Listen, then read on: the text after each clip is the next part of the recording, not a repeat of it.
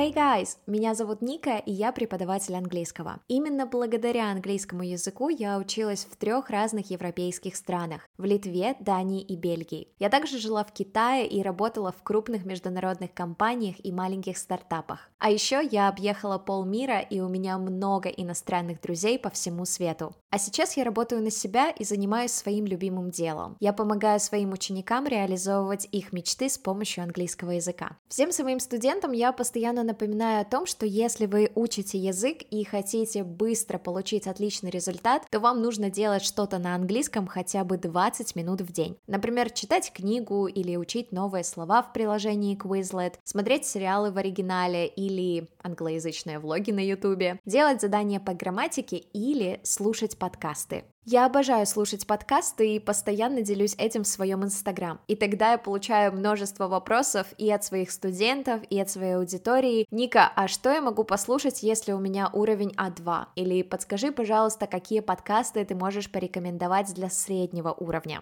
Но проблема состоит в том, что подкасты, которые я слушаю, они относителей. И я понимаю, что не все изучающие язык смогут понять их на данный момент. Потому что носители используют очень много идиом, advanced выражений, фразовых глаголов, а также говорят довольно быстро. Именно поэтому я решила создать свой адаптированный подкаст для изучающих язык. Этот подкаст будет полностью на английском, но не пугайтесь, я буду говорить довольно медленно и использовать несложные слова и выражения. Мы с вами будем говорить о жизни, обсуждать такие темы, как здоровые привычки, дружба, позитивное мышление, счастье, или, например, как минимизировать уровень стресса, как создать уют в доме, или как держать баланс между работой и жизнью. Я уверена, что с помощью подкаста вы сможете еще больше полюбить изучение языка. Вы поймете, что вам не нужно ждать уровня B2, чтобы с легкостью слушать аудиодорожки полностью на английском и понимать их. Также вы сможете выучить много новых слов и выражений, которыми потом будете блистать в своей разговорной речи, общаясь с иностранцами. Я рекомендую вам включать этот подкаст по пути на работу, когда вы гуляете с собакой, бегаете, убираете дома или готовите. Таким образом, вы даже не заметите, как внедрите английский в свою жизнь.